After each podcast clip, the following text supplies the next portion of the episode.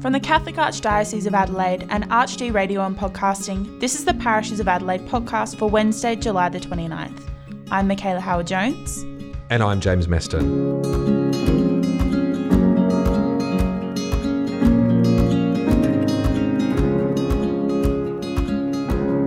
On today's episode, we'll be spending time with the Adelaide and Payneham parishes. This morning we visited Father Anthony, Father Peter, and Kate at the Adelaide parish in the city. We started with Father Peter's reading and reflection on this Sunday's Gospel. A reading from the Gospel according to Matthew. When Jesus received the news of John the Baptist's death, he withdrew by boat to a lonely place where they could be by themselves. But the people heard of this, and leaving the towns, went after him on foot.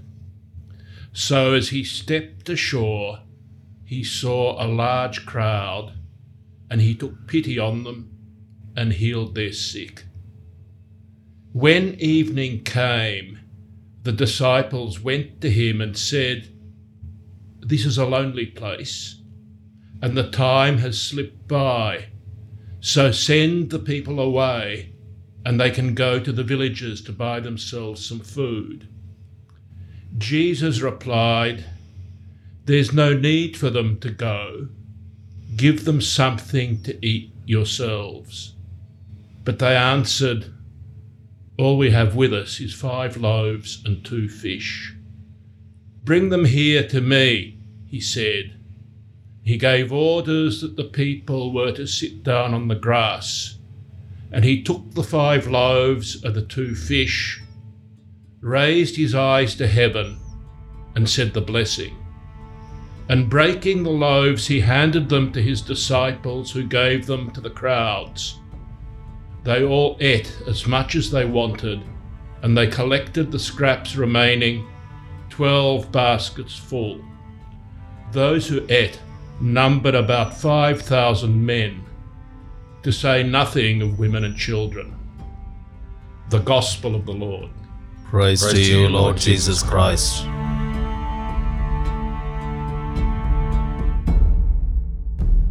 There are two themes that come through this. The first is the theme that runs through the whole of the Gospel and that's the question of who is Jesus? And the answer the gospel gives is this is the Son of God. In the start of Matthew's gospel, he is portrayed as the son of David through the genealogies. But by the end of the, the gospel, it's clear that he's the Son of God. So he's answering that question here as he does with all the miracles. He's healed people. And then he feeds, you know, a grand final size crowd, a COVID grand final size crowd, 5,000 people, probably 10,000 because the women and children don't get a gig. They get fed, but they're not worth mentioning here. So, why is that significant? because one of the things that God has done throughout the Old Testament has fed God's people. Think of the manna that follows the people as they travel out of Egypt into the promised land. Think of Elijah, who is able to create enough food to feed the woman and her son who put him up for a while so that the flour and the oil in their kitchen never runs out as it does in ours. Elisha, who feeds a much smaller crowd. And in the same way, of course, for us, we look forward to the Eucharist when we continue to be fed by God. So the question for us is who is this man? And the answer is it's God made man, Emmanuel, God with us who feeds us. At the second sort of sub theme here is in, in, in that um, what the disciples say when they say, This is a lonely place and the time has slipped by. I think we could probably say we're all in a lonely place. I think that's one of the things the pandemic's really brought out. And I think of all those poor people trapped in their homes for whom coming to Mass was not just a religious but a social experience. And now the kids say, No, Mum, you're at risk. I'm not going to take you. I think of all the people for whom their only contact now with others is often through the media, through podcasts like this, through live streaming. And again, perhaps that's the way that God feeds God's people now. To deal with that lonely place, Jesus empowers his disciples. He says, You break these loaves, or I'll break them, you give them to people. We're Jesus' disciples. What are we doing in this time of pandemic to reach out to our brothers and sisters in their lonely places? Would this be the moment where you go and sit down and we reflect on the on your on your homily, Father? Uh, yes. Okay, good. I didn't want to jump in just No, in no, case no, that was going to be like a really uh, a pause that we really need to go. Okay, moving on to the next thing. Um, it's it's interesting, uh, and secondly, I love that um, that podcast has made its way into its homily now for the second time. So I appreciate that blessing, Father. Thank you very much. Um, in the read in the in the feeding of the five thousand, using uh, a lot of those kind of really rich metaphors that have so many different usages and so many different applications to this period that we've just come out of, really, with the whole COVID 19 thing, referring to this whole idea of people feeling alone and isolated. How have you helped support people that have come to you? Well, uh, one one of my hats I wear is I'm chaplain at the Women's and Children's Hospital. So I'm there two days a week visiting people Where do you see your place in all that? How can you be of, of help? to be there. And what does that look like? It's different for different people. Uh, the, the Women's and Children's is non denominational in the chaplaincy model. So I am there, though I'm there for the church, I am there as part of the, the pastoral and spiritual care team. So I visit specific people who've identified as Catholics. So I go to them and I say, look, you- you're so stupid that you wrote down Catholic on your entry form, so you get a visit from me on Tuesdays and Fridays. Usually breaks the ice comparatively. That's a good one. and, uh, but I also visit people who aren't Catholic, uh, and if insofar as they've identified themselves as anything, have identified as Hindu, Muslim, Buddhist, atheist is my favourite. Um, and what does that look like? So, do you actually go and visit everyone, even if they've so- named so- themselves so, so there are two wards where I visit everyone. Okay. And, and so w- when I go in there and I know that that they haven't identified as Catholic, what, what I say is, I'm Peter, I'm from the pastoral spiritual care team. We recognise that hospitals are bloody boring. And so we offer an alternative boredom. Tuesdays and Fridays, I will come and bore you.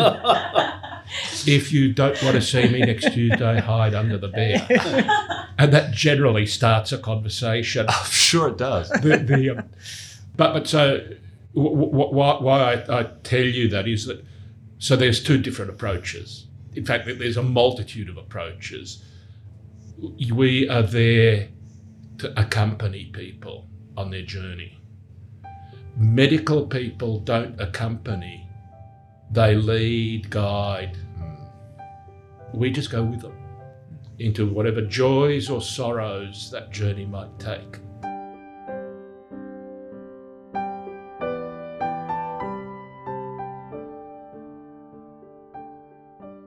I love what you said earlier about um, the different hats that you wear. Yeah. I can imagine having that position at the hospital.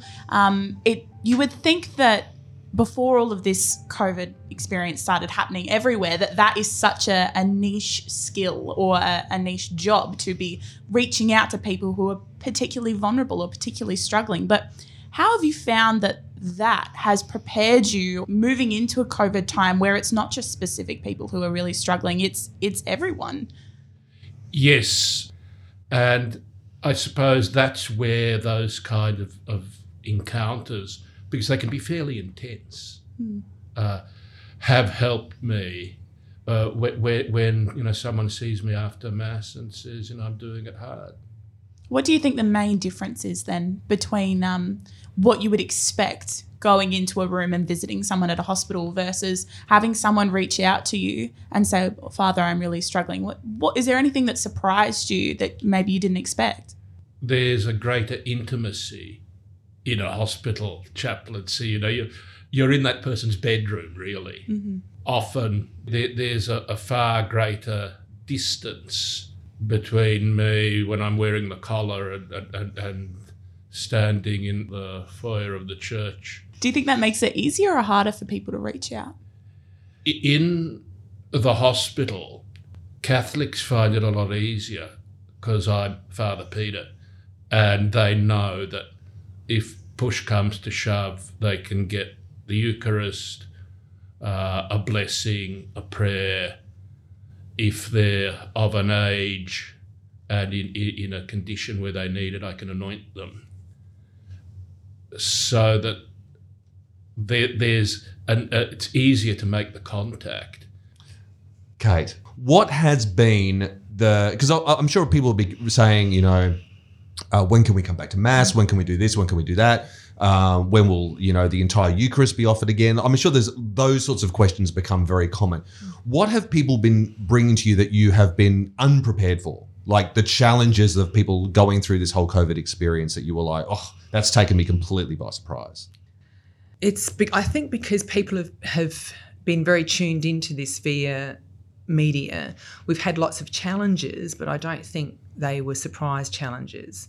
Because of ha- of the publicity to it all, I think it's information has been everywhere, and a lot of what we do has been governed by government legislation and government um, mandates, etc. So we just have to flow, go with it. I guess so, but it doesn't make it any easier when someone rings you up and says, "Look, I'm really struggling with this. I'm really struggling with the the, the limitations, not being able to, um, you know, uh, um, there's a funeral happening. w- My family can't come and be there. You, I mean, I mean." I, I wouldn't imagine that you'd be saying, "Well, that's government legislation, so No, that's just where we all. are." I mean, you have to all. be We have to be very work through that. And know we are tough. um, absolutely on a human level, very, very much so, and that's how I connect with people because I feel their frustration. Yeah. We know so far we've moved, or I've moved fifty weddings. There's by the end, 50? of, yeah, by the end of the year. I guess it would have to have been, yeah. yeah, by the end of the year, it's got the potential to move about another 40.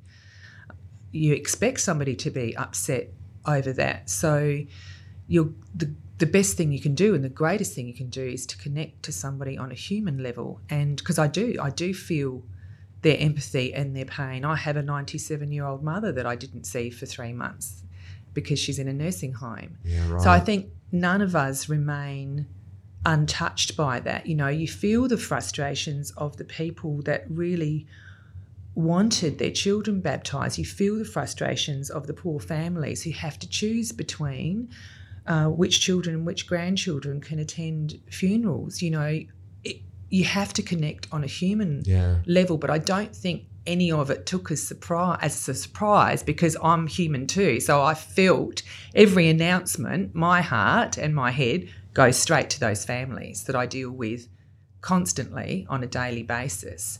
And I guess being a daughter of um, a very elderly mother who is in a fragile state in a nursing home, you're very, very in tune and very aware of the impact that COVID will have once it hits a nursing home. So I connect with all of those people who do not have uh, the ability to see their loved ones. I know how that feels like. I know how it feels to have that sort of worry.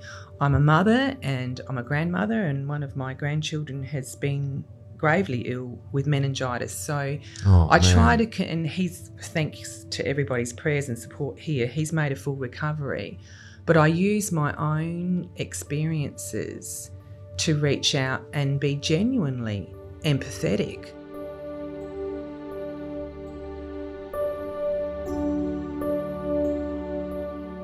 Um, you guys have a really um, specific, particular interest here at the um, parish in social justice. Would I be correct in saying that? Lots of different. Um, I suppose I've, I've I've definitely heard lots about different um, uh, projects and stuff that you guys do that f- really focus specifically on social justice. I might let Father Anthony answer that one. yes, yes. Uh, uh, we have uh, programs to look after different phases of our communities. And even last week, I was having a discussion with my finance and parish pastoral council about this uh, international students because this is a city and our 6 p.m. mass probably half of them would be international students and now two third wouldn't be here because they cannot get here but one third they are here and they don't have any any assistance from the government as they are from international communities. So our strive is now how to reach out to this. And now we are looking at uh, uh, with St. Vincent de Paul Society of our parish and with our generous parishioners to see whether we can get some vouchers, food vouchers, so that we can call these uh, boys and girls who are here struggling because from their home back, their families are struggling and they cannot send money over here, so they are struggling here. So it's it's a hard line. So we are working on that. And St. Vincent de Paul Society, Father Father Peter is the chaplain for the parish, uh, St. Vincent de Paul, and they are working out plans how we can reach out to these people. And we have got seven churches in the parish, uh, so different little communities around. They have uh, sometimes they started Zoom meetings and they had coffee in Zoom uh, to connect elderly people from different homes. And then uh, there is telephone chain in one parish. So various means people used our communities used to connect to these isolated people. And for me as a person i had two incidences really touched my heart uh, especially during this covid-19 the first one was when i went to royal adelaide to meet paul ferguna uh, whom you might have seen in the TV. He was the last patient to come out of his COVID 19. He was my former parishioner. So the family called me, and uh, I went to the COVID 19 clinic with all my kid. And I saw him, and he is so grateful that he said, Father, you are the second person outside of this medical world I can see. First was his mm-hmm. wife, and it was me. And it was a very touching experience mm. to to see this man saying that you are the face of the church. Mm. And i believe in prayers. So in in uh, in tranmere parish they had chains of prayers and they connected to quite a lot of people praying for him so he was so grateful that the church was able to reach out hmm. at that point of time of his life hmm. and the second incident was a funeral. So that time it was only, I think, 20 people. I did a funeral. So it's a large family. So three grandchildren couldn't come for the funeral. And I was standing there and thinking, if if it happens in my family, how would I feel? If if my niece or nephews are not able to come for my grand my parents' uh, funeral, how I would feel. So then, what we did after the funeral, we took the car and the hearse went to the home, and the grandchildren were there in front of the home. And then from there, they said goodbye and, and went to the cemetery.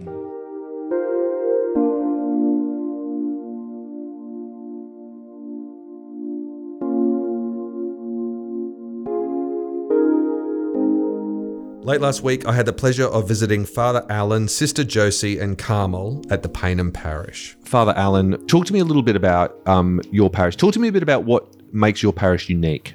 unique. I- Yeah, I, unique. I don't know that we're unique. Really? Um, we, I think the- it's Father the, Allen re- the, reality, the reality of it is that, uh, um, like in every parish, um, we have people who are faith filled, and they want to come to daily mass, and, they, and others who want to come to Sunday mass, and so they desperately want that, and so they've desperately waited for the, the various restrictions to be opened. And so uh, at the moment, in stage three, um, we have um, now whatever whoever wants to come Yeah. can come because the- our restrictions don't allow us to to say you can't come in the door.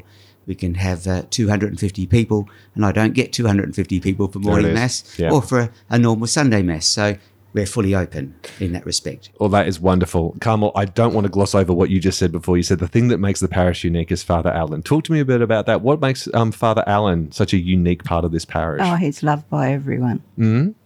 What is it that people love about Father Allen so much?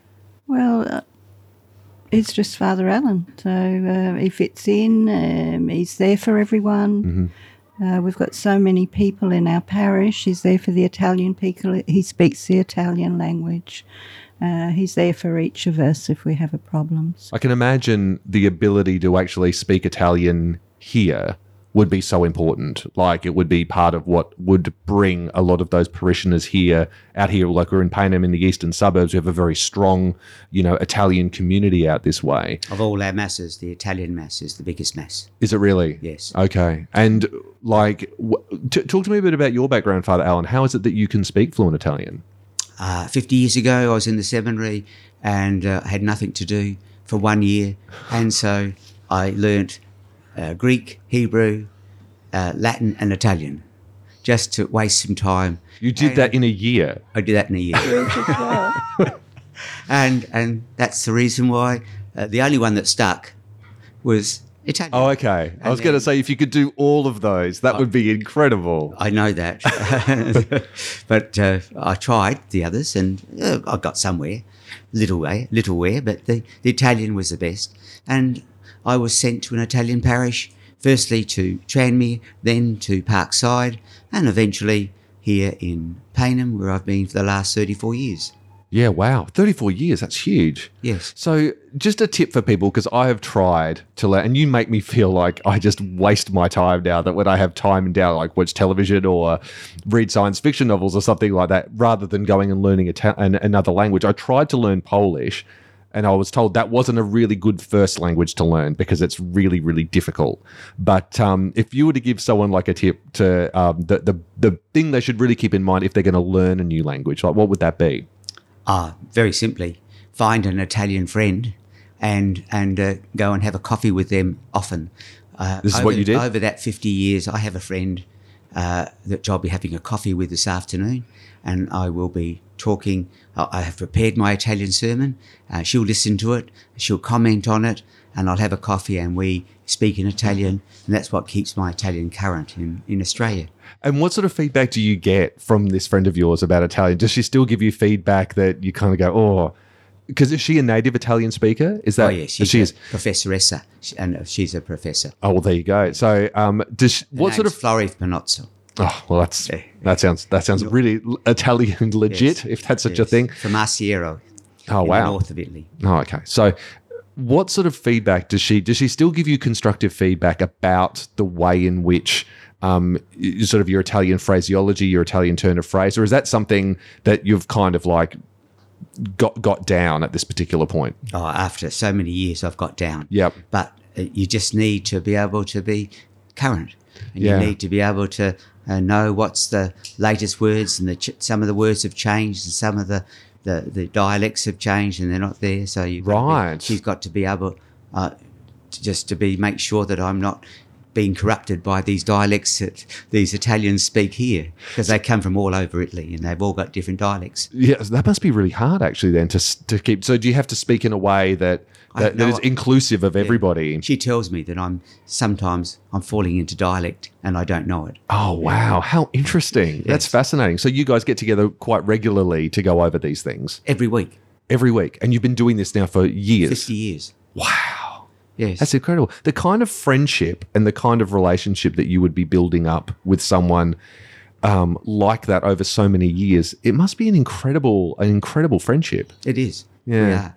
Her husband's 94 and she's 80, 88. But you've been doing this since she would have been in her 30s. That's right. Yeah, that's incredible. What an amazing lifetime It experience. Um, if I was to ask you the question, Sister Josie, about what you think makes this parish unique, because every parish is, is unique. Every parish is different. I mean, the one thing that I've noticed that um, is so interesting in having this wonderful opportunity to go around and visit parishes. I wouldn't have imagined that parishes would be have their own individual voices and their own individual identities in the way that they are in their congregation. What is it that you think is um, unique about this parish, and what makes it special to you? I'm only five months here, Okay, where had you come from previously?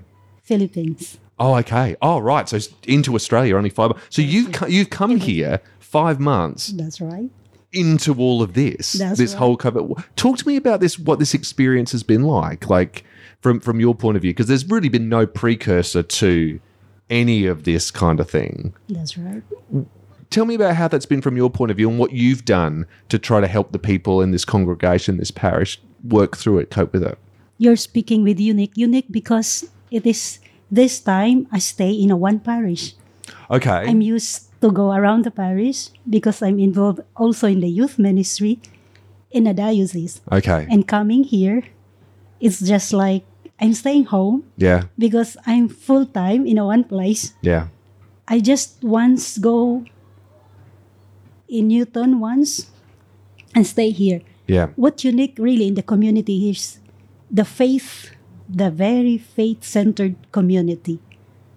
Though they are quite elderly community, mm-hmm. but their faith is too much so beautiful that it will enrich one another.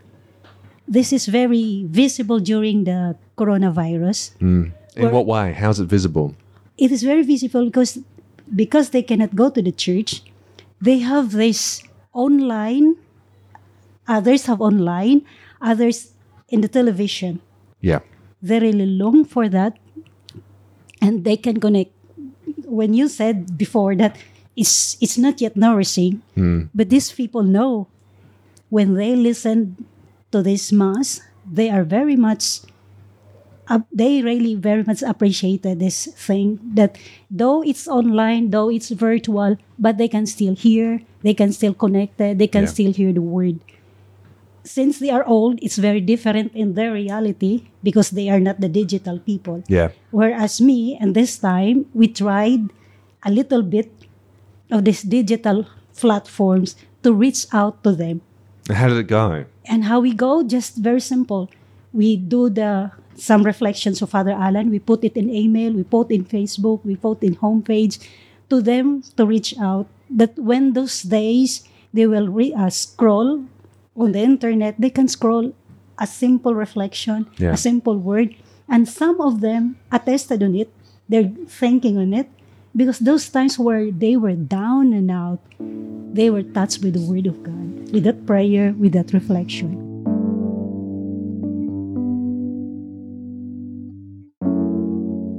Parishes of Adelaide is a production of ArchD Radio and Podcasting for the Catholic Archdiocese of Adelaide. Please check the show notes for all music credits. If you think that there are other people who may enjoy this podcast, please share it with them. And if there are others you know or in your parish who don't have the technology to listen to podcasts on their phone, iPad, computer, or other digital device, we can make CDs of this podcast available. So please contact James via email, which is also in the show notes, and we'll work out how to get those to you. Now, this is the last episode in season one of Parishes of Adelaide. Thanks so much for listening and being a part of it with us. It's been a really amazing project to be a part of. If you want to listen to any of the 12 episodes that have been released, you can scroll through all of them right now wherever you're listening to this podcast. I'd really like to acknowledge Father Philip Marshall and Sarah Moffat from the Catholic Church Office, who wanted to create a podcast as something to reach out into the broader Archdiocese and bring us all, as much as possible, a little bit closer together during a time when we were disconnected in so many ways. I'd also like to say thanks to Michaela for co producing episodes 10 and 12 with me here at ArchD. Stay subscribed to Parishes of Adelaide for updates about when our next parish based podcasts will be released. Thanks for listening. We'll see you again soon.